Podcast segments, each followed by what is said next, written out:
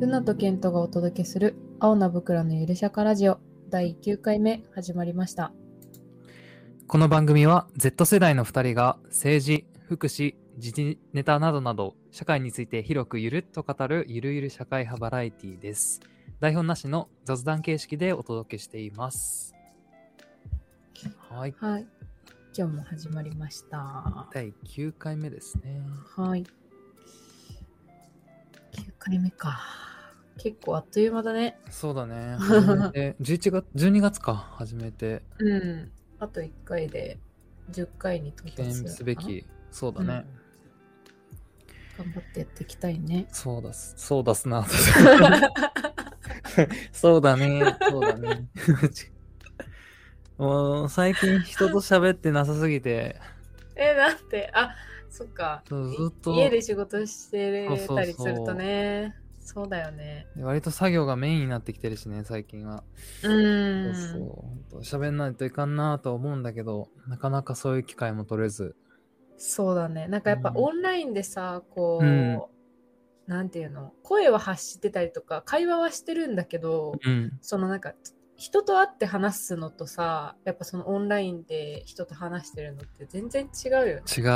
あと、まあその、仕事っていうのもあるよね。やっぱりビジあーまネあ確かスにミーティングになるとやっぱりちょっとうんうんうん、うん。違うよ。ね。商談はあるっちゃあるけど、やっぱりこうやってカジュアルに話す機会っていうのはないと本当に 喋れなくなる、 人間は確。かに。わかマジるわ。でね。それはすごいわかるわ。やっぱ気狂いそうになるよね。いや、わかる。人そと。。う 人と会ってないと。本当に。ね特にこのご時世ね、会いにくいしね。そうだね。うーん。難しいけそどう。そう。最近全然飲み行けてないしな。本ああ、お酒の機会もあるよね。確かに。うんそ当れには。すごい思うな。ね。だからこの週に1回の、このうんね、ラジオはちょっと大事にしていこう。うちらは。 そうだね。 うん。はい楽。しくやっていきましょう。そうですね。はい。じゃあ、今日のテーマいきましょはい。う。はい。今日のテーマは、売れ残った恵方巻きの行方です。はい。恵方巻き、食べまし たかえっとね、食べてない の。食べてないんだ。あ、そっかそ食っべてか。ない。もうなんかすっかり頭から飛んでてもう気づいたら終わってた。気づいたら終わってたみんなのなんか SNS 見ながらさああ、みんなストーリー上げてたよね。あそうそうそうそううそう、あ今日そうだ節分じゃんとか思って、普通に何食べてたかな、まあ、全く関係ないもの食べてた気がする、食べたん。うちらはそう、食べた。あのいいね極太の海鮮おお恵方巻きみたいなやつ。そう。なんか実家で食べてる時はさ、ちゃんとその方角向いて、一うん本食べきるまでそっち向いてたんだけど、うんああ、なんか、うんすごい極太だし、食べ にくい食べづらいし、でも結局一口目だけ方角向いて、あとはもう、普通にテーブル、うん、普通にテーブル座って食べた。そうだよねねあ恵の方巻き。風習ね無言で方角向いて無言で食べるってなかなかシュールだよね、うん。でもまあ、なかなかないよね。だから、ない風習としては面白いのかも。おもろいうん。風習、まあ風習なのかな。風習でもさ、まうあ、んちょっと多分その何本題に入って近づいていくと思うんだけどさ、なんか恵方巻きってもともとそのなんていうの小売店とかさスーパーとかコンビニとかわかんないけど、うんがなんか勝手に設定した文化なんでしょううん。うーんとね、厳密にはちょっと違うみたい。あ違うのそう、あれね、本当に大阪のどこか知らないけど、一部地区で行われたてた風習らしいよ。実際にああっじゃたあみたい実。際にあったんだそう。で、それを、その、なんていうの、広めた、まあ、フィクサーみたいなのが、うんセブンイレブンらしい。いやそういうことそうそうそうえじゃあそれ黙って食べるっていうの別にセブンイレブンが考えたわけじゃなく てそう、だからその、なんだろうね、恵方巻きっていう文化自体はあるし、うんだから方角を向くっていうのもあると思うんだけど、まあ、黙って食べるとかそういうなんかプラスアルファの付加価値みたいなのがはい最初からあったのかはちょっと知らない、ううんん、わかんないけどけどそ大々的にその売り出し始めたのがセブンイレブンうそうそうそう、ねそう考えるとすごいな、うコん、ンビニの影響力って、ね、うんっていうのもその冬って割とやっぱりそのクリスマスとか正月とかイベントが多いじゃん。うん。割と春もその、まあ、季節が変わったってところでその売り上げって伸びるんだって、うん、た、だこの2月うん。そのバレンタインの前だし、うん、なかなかその売れるものがなくて落ち込むらしいのよ。はいはいはいはい、でそこでセブンイレブンが目につけたのがその大阪で一部地区でやってた恵方巻きっていう風習でそれを全国のものにしたっていうのが割と経緯としてあるみたいああそういうことテレビで見たんだけどねそうはあ面白いってかすごいね考えることがすごいいや、ねうん、でまあ実際うちら楽しんじゃってるしねだからまあその文化として広めてくれたのはいいのかもしれないけど、うんうんうん、まあでも今回ちょっとそう問題として取り上げるのはまあそのやっぱり1日うんだけじゃん、まあ2月3日っていうさ、うん1日だけのイベントだからやっぱりどうしても恵方巻きっていうものが売れ残っちゃうみたいで、そうだようね、ん特にその海鮮の巻物とかさ割と生ものを使ったりするから足も速くてうん割とね大量にこう売れ残ってでそれがやっぱりこう捨てられちゃううんっていう問題が割と起こってるみたいで、うんううんんテレビとかあと割とあのそれこそウェブメディアみたいなうんところで結構言われてたので取り上げたっていう感じ。うんなんかそう、うん私もあんまりフードロスに詳しくないけどうん詳しくないけどまあそれなりになんかなんだろうなフードロスっていうのを知るきっかけがこの恵方巻きのうんうんうん大量廃棄みたいな感じだった気がするな。そういやでもまあわかるよねイベントだし多分みんなうん絵本食べたいし売れるし、うん、いっぱい作っとくけどやっぱ残っちゃったら2月4日になったら食べないもんねそうだよね。まあだからそう恵方巻きもそうだけどさやっうぱんシーズン、シーズン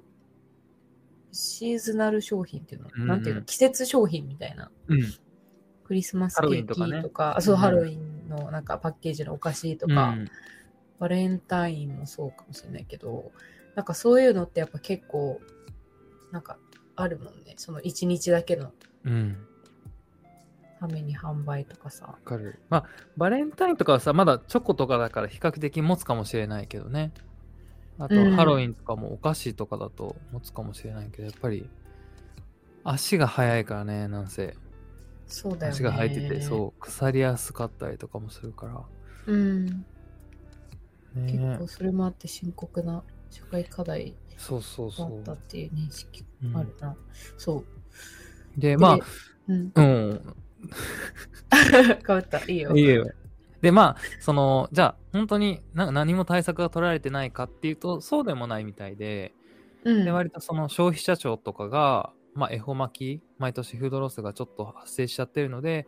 まあ、例えば、あの、予約販売をあの推進しましょうとか、うんうんあの、そういうことを、あの、やっぱりやってるみたい。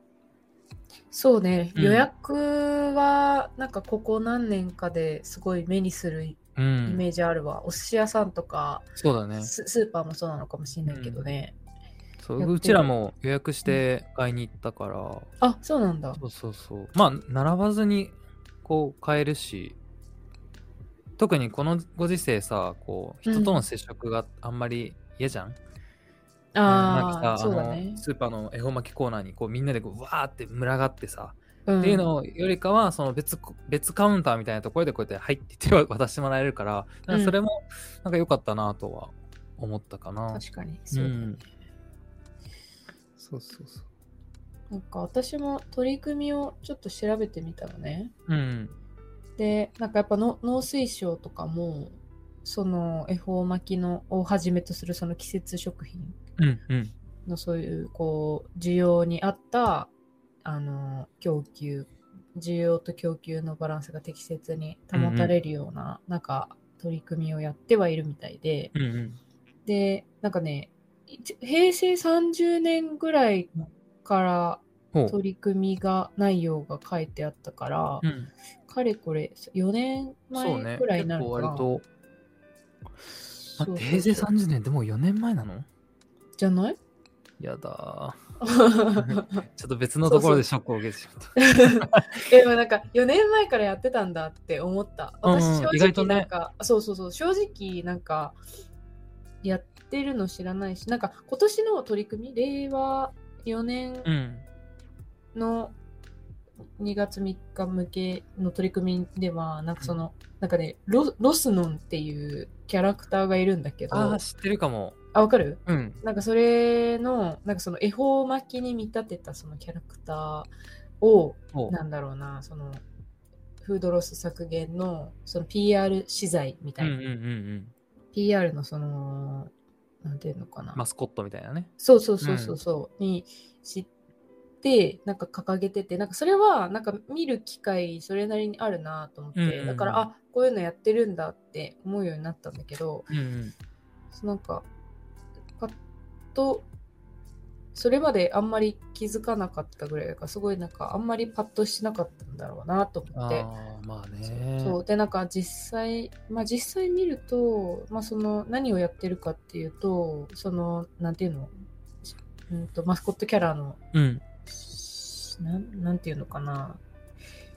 資材資材というかさそのポップとかつけるじゃんうんうん。そういうのの、あのー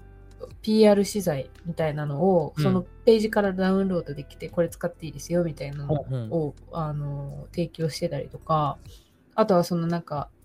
そのロス削減に向けた取り組みをやってる事業者を募集して、うん。でなんかその応募者の中からそのあすごいちゃんと削減に向けてそういう取り組みやってるなみたいなところを、そのなんだページで公表したりとかおーなるほど、なるほど。っていうことをやってるみたいでまあ一定数やっぱりそれによってあの効果はあるっぽいんだけどうんうんそうでもなんかもうちょいなんか強めの施策とかあっても面白いのかそうだねなってすごい思った。いや、確かに聞いてて、あの、あんまりクリティカルじゃないなとは。あ、思そっうちゃったそうそうそうそうそう。クリティカルではないよね、そう確かにね。うん。呼びかけとか意識向上にはつながるとは思うんだけど、うん。うんなんかもっともっとなんか考えられないかなってすそごうなんだよねいこれって思ってたんだよね。なんか、僕、フードロスについてさ、卒論書いたから、うんあの、この辺のテーマには割とこう敏感なんだけど、はいはい。そう、日本のフードロス対策って、すごい、なんだろう、こう、マイナーチェンジ、マイナーチェンジ、マイナーチェンジで、なんかうん昔からやってるような、その、例えば啓蒙活動とかっていうのを、少しずつ少しずつ変えながらやってってるっていうような印象なのね。うんだからそうすごくこうなんか業界に対して影響力のあるようなこうバシッと決まるようななんか改革だとか、そういうのが割とあんまりまだ見受けられてないっていうのがそううん正直あるから。だから多分ね、消費者の、消費者の方々とかも、まあ、うちらも含めてなんだけど、多分、認知がまだね、それまで、それほどできてないっていうのも多分あると思う。あその課題課題自体の、とか、そう、あとはじゃあ、フードロス減らすために何をすればいいんだっけとか、うんうんうんうんそのフードロスってなんで悪いんだっけとか、うんなんかその辺から多分ね、意識ができてないというか。そうだうねん。なんか思ったのはその別にフードロスその言い方がちょっと乱暴かもしれないんだけど、フードロスをさがあを出してしまったとしてさうん、我々って別にあんまり困らないじゃん。だって食べ食べられてるから。そうね。そうそのそうなんだよね食事は取れてるしで取りきれない分をむしろ捨てちゃってるわけだから、その直接的ななんか私たちに大きなこうひ被害というかさ、なんか損害とかデメリットがあるように感じられないじゃんね。そうね。確かだに。そうそれもなんかやっぱりこう認知度が低かったりとかうん。課題意識がなんかちょっと遅れてたりとか確かにねって。いう要因の一個なのかなとか思った。うちらからしても、そうだよね。だってゴミ減らしたところで、うん、まあ、なんだろう。ゴミゴミ袋の削減ぐらいにしかつながらないのかなっていう感じだしね。あんまうりんうんそんな私生活で大きな影響っていうのもたした確かにないな。そうねそうねえ実際さそのうんフードロスの、うんうん。そのなんだろうなフードロスのをのが起きてる結果そのうん何が悪いことがあるのかな,、なんかあーあんまりかくいう私うもんうんあんまり深く理解できてないところあるなと思って。まあ多分結構いくつかあるんだけど、うんまあ例えば日本レベルとかでいくと、うんそのゴミ処理に対してすごいお金が発生しちゃうっていうのがまずあって、あーはいはいはい。特にそのフードロスっていう風になると例えば紙とかより燃えにくいみたいでうん燃えあーにくい生ゴミがそうそうそうあー水分がそうそうそう水入分っがたあるりかすらるから。ああそー、うなるほどで燃ねえ。にくいとより燃料を使ったりするから普通のゴミよりかは、ななんだろうこう余計にゴミ処理に費用がかかるうーん。そうそうだからうわーそういうことこねちらの税金がそういうゴミ処理に使われちゃうから、うんまあ、あんまり良くないよねっていうのがまずその、まあ、日本レベルだと割とあるかな。なんかバカらしいよねだってその食べ物をさ、うん生み出すのにもうめちゃめちゃ資源使ってさそ生み出してんのにそれをまたなんか、う捨てるの捨ててにそうもおゴミにす金をるまのにたもね資源もおそうそう金そうも使ってるって確かにそうそうバカみたいな話だねそう。で、まあ、あとは、まあ、せ世界規模で見たりすると、例えばその今人口がめちゃめちゃ増えてて、うんで、あのーやっぱりこう、一人、一人一人に十分なご飯がこう行き渡ってない国っていうのもすごくいっぱいある中で、そうだねそう,、日本はまあこんだけゴミっていうか、食べれるのに捨てちゃって大丈夫なのっていう、そのまあ倫理的なって言ったらあれなのかもしれないけど、まあそういう問題もある。うん、うんうんそうだよねあとはまあ単純に環境問題とかね、ゴミを捨てるっていうことは、やはりまあ環境にはとっては良くないから、うん、うんまあ燃やすのにやっぱね二酸化炭素も出るしそうそうそう。間接的にそういうね温暖化とかにもつながってたうんりするだろうしうんうんだから、そう、割と影響はあるっちゃあるんだよね。確かたにだね、普通に生きてる上だとやっぱり意識しにくいよね、そういう問題って。いやそうだようね、ん。なんかそこう思のうゴミがどうなるんだろうって普通になんか生ゴミ捨てるとき思わないし、うん。なんかイイメージしづらいみたいなところがあるのかもしれないね、そう。そうなんだよね。なんか例えばさその、うんまあゴミ処理するのにめっちゃ税金使ってお金かかってますうん。でなんかさその消費税上がったりとかするとすごい反応大きいじゃんうんうん。だからなんかその税金を上げるとか税金がどういうふうに使われてるかってすごいみんな関心あることだと思うんだけどさ、うんうんうんだからなんか例えばその税金税収のうちどんだけをその食べ物のあのゴミを処理するのにつ使ってるんですよみたいなのがさあーもし見えたらさなんかみんなもうちょっと食べ物をあの粗末にしないようにとかその自分が確か食べられるだけ頼もうとか買おうとかっていう,、なんか意識になったりしたりしないのかねどうなっんてちだょろうっとね。思った。一人いくらぐらい使われてんだろうーんねまあなんか一人いくらとか細かいところまではいかずともそうのん税収のうちの何パーセントが今そのう。何フードロスそうねってかそのゴミないしそのゴミのうちの食、う生ゴミ食品とかそこまで分けられるのかちょっと分からずに、うんあのジャストアイデアで言ってるけどなんかあそういうまあそうね。でも多分ね、パーセントで出すより多分一人いくらって出した方が多分めっちゃわかりやすいと思う。まあまあ確かに確かにそれうんはそうだね例えばなんかフードロス、日本で発生してるフードロスの量ってうん、どんぐらいか知ってる分からんあの、1日茶碗一杯分捨てられてんのよ。一人、一人当たりね。うん結構じゃない確かに一人、一日一人当たり茶碗一杯分のご飯を捨てちゃってるぐらいフードロスって発生してて、しかもそれってフードロスっていう言葉の定義にもまあよるんだけど、あの、大体が食べられるのに捨て、捨てられちゃうみたいな。んそうう。んだから、食べられる状態でご飯一杯分が捨てられてるって思うと結構じゃない結構だなって思わないそうだね。そうだから多分ねゴミ処理費用もだって1人1杯でしょで年間で356杯でしょを費用あの燃やそうと思うと結構かかる気はするから確かにね。うんなんかお金として出しても多分分かりやすい指標にはなりそうだなとは思った。うんうんうん。ただままあ難しいよね、でも。試算するのが。まあね、えまうあんでも確かになんか自分事として捉えやすそうだなそうとそうそうは思う。お金のことになるとなおさら。うんそうね。茶碗一杯とかね。一人いくうらんとか。。うん。確かに。それすごい面白いね。そうだよね。ちょっとだから、なんだろう、その、フードロスとかの問題が自分とは関係ないところで起きてるみたいな、そのだから、当事者意識とかが多分持ちにくいんだよね、こういう問題って。うん。うん、それをいそうかだによね持たせられるかってとこがキーだわな、これ。なん か、なんか、うん。なんだろうな。私、結構、その、なんだろうな、顔を使おうと思って買った野菜を腐らせちゃったりとかさ、うんうんうん。そういうので、なんか、あーもったいないと思いながら捨てちゃったりとかしてて、うんうん実際ね。うん。うんなんか、だから、なんだ、なんか、そ感情が あって、なんか、なんだろうな。早く食べないと腐っちゃうよーとか って。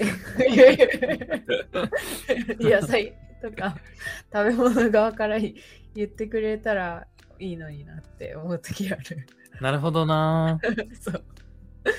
例えばさ、うん、なんかあの、今、本当にパッと思ったことなんだけど、うん、あの、無人レジとかってあるじゃん。ある、うなんか、、あとアマゾンとかさ、うん、あのーレジがなくて、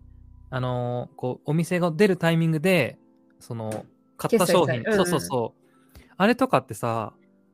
例えばずっとそういうマーケットで買い物してたら、いついつ買ったものがどれぐらいの賞味期限でって多分データで管理できるのよ。うんうんうんだ。から、例えば、アマゾンから通知が来るとかね。レタスあが、あ、そろそろあとだよみたいな。そうそうそう。あとあー2日確かでに消費期限ですとかさ、わかんないけど。うんうんなんかえそれそういういいねのが通知されるとさ、ああ、いかん食べなきゃ食べなきゃってなって、例えば、そうそうそうそう。ああ、ちょっと外食今日やめとこうかな、家キャベツあるし、みたいな。 うん。なんかそういう判断にもなりそうだよね。今パッと思ったけど。それはめっちゃいい。確かに、うんなんか別にその腐らせようと思って腐らせてるわけじゃなくてさ、そうんうんうのんやっぱりうっかりなんだよね。あ、そうだ、こんなところに人参がいたみたいな。もうしょぼしょぼだとかね。あ、そうそうそわうかそるうわそかるう。うんだからやっぱその無意識で気づいてないところでそういうのがあるから、なんかそれをこう気づかせるようなあのワークションがあるとうん。嬉しいよね。確かにね。うん。あと、割とね、今、あの、消費期限を、が、その必要以上に短くなってるよね、問題とかもあるあるみたいで。ああ、もっとそう食べられるのに。そうそうそう。うんうんうだん。から、なんかそれを伸ばそうみたいなのも、割とその事業者側の対策としてはやってるみたいだけどね。うん。そ確かになそうそうそうなんか私全然納豆とか1週間ぐらい賞味期限切れてても食べちゃう ん。う匂匂いであまだいうでけ も、ないみえたいな大大丈夫か、それ。 納豆は大丈夫だよだってもともと腐ってるもんっていう理論で食べちゃう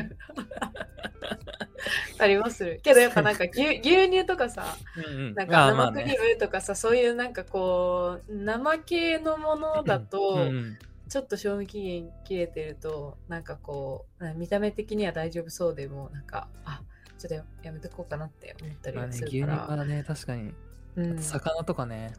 そうそうそうそう、だからそういうののなんかなんだろうなし本当にの賞味期限より短く設定されてるんだとしたらうん。やっぱちょっとなんかもったいないよねそういう生もの系だと特に、ね。卵とかも割と持つって聞くしね。あそうなんだそう確か、あれ、殻についてる賞味期限うんって、多分生で食べれる期限みたいな。あそあうそうだかはいはいはらい、割とあれ1週間とか過ぎても、確か焼い焼けば大丈夫みたいな話聞いたことある。あそうなんだ、うん。そうそう。私なんか急いでもうゆで卵にしてた な卵の賞味期限迫ってるとわかる、 めやっちばゃいわやかばるい。そうそうそうそう、あなんか、あの、普段1個しか使わないのに2個入れるとかね。あそうそうそう わかるわな。んとか卵を消費しようそとうしてそうそう。面白いねなんかそうこうやってお面白く食べ物の無駄を減らしてそうだいね。けたらいいよね、うんそう、まあでも食って多分その、なんだろう、切っても切り離せないからさ、人間生活と。うんうん三大欲求の一つだしね、うんそうそうそうだからなんかこうねクリティカルな方法があるとすごいいいのになとは思うかな、やっぱり。卒論書いてても思ったし。そうだねう。ん。なんか楽しくそこを、食育とかもさ、よくあ、あけるどね。。うん。そういうのの一環で。そうそうそう。楽しく、あとはその、割と負荷がかからないレベルで、とか、あとは全然関係ないのに、結局これがフードロスとつながってるよねっていう方法だとかね。うん、う。なんかそういうんのもすごいいいと思うし、そうだね。うんフードロスにつながってるじゃない、フードロス削減につながってるよねだ。うん そういいかんいいかんいいかん。そうそうそう。とかね。 はい。いろいろ考えると楽しいね。そうね。だうから、ん。多分今こう話してる中でもこういうささっきの Amazon とかアイデア出たし多分うん聞いてる人たちもちょっと考えてみるとアイデアが出たりとか、うんあ。とは、まあ、日常生活あこういうことちょっと気をつけようかなとかも多分出てくると思うので、うん。ぜひあのーちょっと頭の片隅にでも置いておいてくれるといいかなっていうテーマで、えーはい話をしてきました。そうだね。ははいい。ということで、えー今回のテーマは、えー売れ残った恵方巻きの末路でした。はい、最後まで聞いてくれてありがとうございました。また次回の配信もお楽しみに。はい。バイバイ。バイバイ。